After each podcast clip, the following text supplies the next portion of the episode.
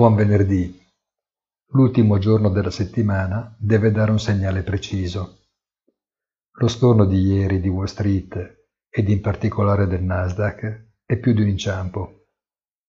Le parole rassicuranti di Chair Powell sembrano aver perso troppo in fretta il proprio fascino, non la credibilità certo, visto che il rendimento del T-Bond è balzato all'1,70%, trascinando al ribasso le valutazioni azionarie.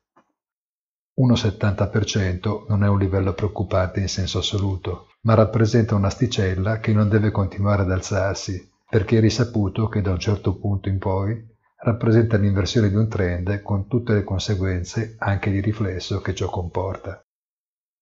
L'Europa è il primo test per capire l'impatto sulle curve dei tassi europei, mentre quasi contraddittoriamente il petrolio ha perso in una sola sessione quasi il 7%.